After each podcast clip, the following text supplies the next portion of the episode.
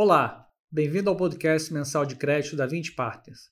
Meu nome é Sérgio Pessoa e eu sou gestor das estratégias de crédito estruturado na 20.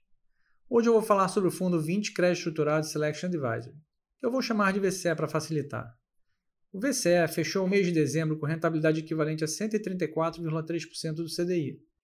E sua rentabilidade em janelas maiores também está bastante interessante, tendo rendido em torno de 119% do CDI nos últimos 12 meses e 124% do CDI na janela de 24 meses. Importante ressaltar que essa performance tem sido crescente ao longo do ano. Nos últimos três meses, a média de rentabilidade é de 132% do CDI, um patamar bastante diferenciado em relação à maioria dos produtos de crédito na indústria, principalmente quando levamos em consideração o perfil de risco desse fundo, que na plataforma de risco sacado tem como foco empresas com baixo risco de crédito, combinado com um portfólio bastante diversificado de FDICs. Em dezembro, o nosso FDIC exclusivo, responsável pelo desconto de recebíveis da cadeia de fornecedores de grandes empresas com as quais temos convênio e confirmação de pagamento, foi o principal contribuidor de performance do fundo. Isso foi resultado de uma alocação de direitos creditórios bastante forte desde o início do mês, influenciada por convênios que estão em processo de crescimento, e também pela manutenção das operações com taxas pré-fixadas em um ambiente de Selic decrescente. Acreditamos que esses componentes irão permanecer em janeiro, e a performance nesse FDIC deverá manter-se forte ao longo do mês.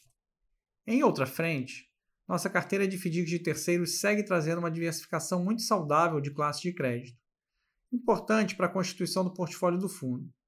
E também performou muito bem em dezembro, uma vez que grande parte das alocações foi feita a spreads pré-fixados, que se beneficiam nesse momento de queda de juros.